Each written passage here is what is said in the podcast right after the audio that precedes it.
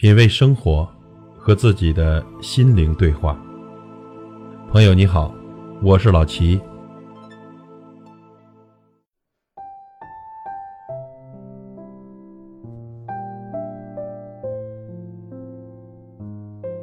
在我们的日常生活中呢，我们身边常常有一些自以为聪明的人，生活中、工作中，处处都能看到、感受到他们的小聪明。但是呢，我们又感觉着他们聪明的有点过了。其实啊，道德常常能弥补智慧的缺陷，聪明却永远填补不了道德的空白。十二年前，有一个小女孩刚毕业就去了法国，开始了半工半读的留学生活。渐渐的，她发现啊，当地的公共交通系统的售票处是自助的。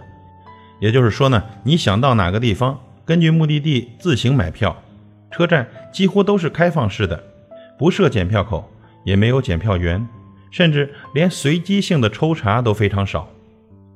他发现了这个管理上的漏洞，或者说呀，以他的思维方式看来是漏洞。凭着自己的聪明劲儿，他精确地估算了这样一个概率：逃票而被查到的比例大约仅为万分之三。他为自己的这个发现而沾沾自喜。从此之后呢，他便经常的逃票上车。他还找到了一个宽慰自己的理由：自己还是穷学生嘛，能省一点是一点。四年过去了，名牌大学的金字招牌和优秀的学业成绩让他充满了信心。他开始频频的进入巴黎一些跨国公司的大门，踌躇满志的推销自己。但是呢，这些公司。都是先热情有加，然而呢，数日以后却又都是婉言相拒。一次次的失败使他愤怒，他肯定这些公司有种族歧视的倾向，排斥外国人。最后一次，他冲进了某公司人力资源部经理的办公室，要求经理对于不予录用给他一个合理的理由。然而呢，结局却是他始料不及的。下面的一段对话很令人玩味。女士，我们并不是歧视你，相反呢，我们很重视你。你一来求职的时候，我们对你的教育背景和学术水平都很感兴趣。老实说，从工作能力上，您就是我们所要找的人。那为什么你们不收天下英才为贵公司所用呢？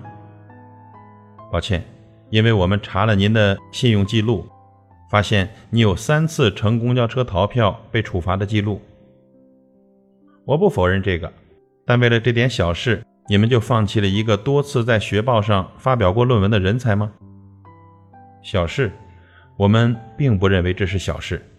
我们注意到，第一次逃票是在你来我们国家后的第一个星期，检查人员相信了你的解释，因为你说自己还不熟悉自助售票系统，只是给你补了票。但在这之后，你有两次逃票，那时刚好我口袋中没有零钱。哦不不，女士，我不同意你这种理解。你在怀疑我的智商。我相信，在被查获前，你可能有数百次逃票的经历。那也罪不至死吧？干嘛这么认真呢？以后我改还不行吗？不不，女士，此事证明了两点：第一，您不尊重规则，你善于发现规则中的漏洞并恶意使用；第二，你不值得信任。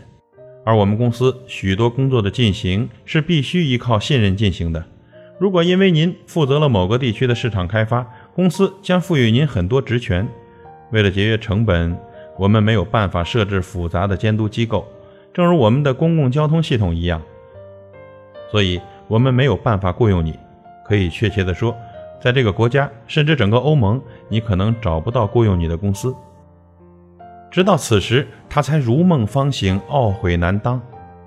然而，真正让他产生一语惊心之感的，却是对方最后提到的一句话：“道德常常能弥补智慧的缺陷，然而聪明却永远填补不了道德的空白。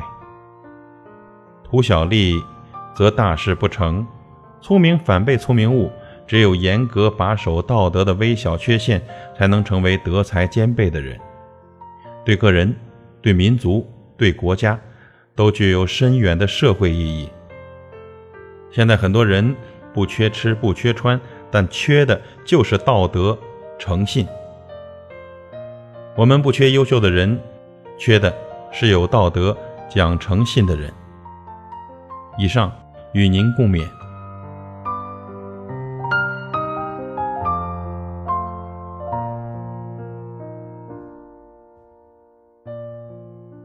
品味生活，和自己的心灵对话。感谢您的收听和陪伴。如果您喜欢我的节目，请推荐给您的朋友。我是老齐，再会。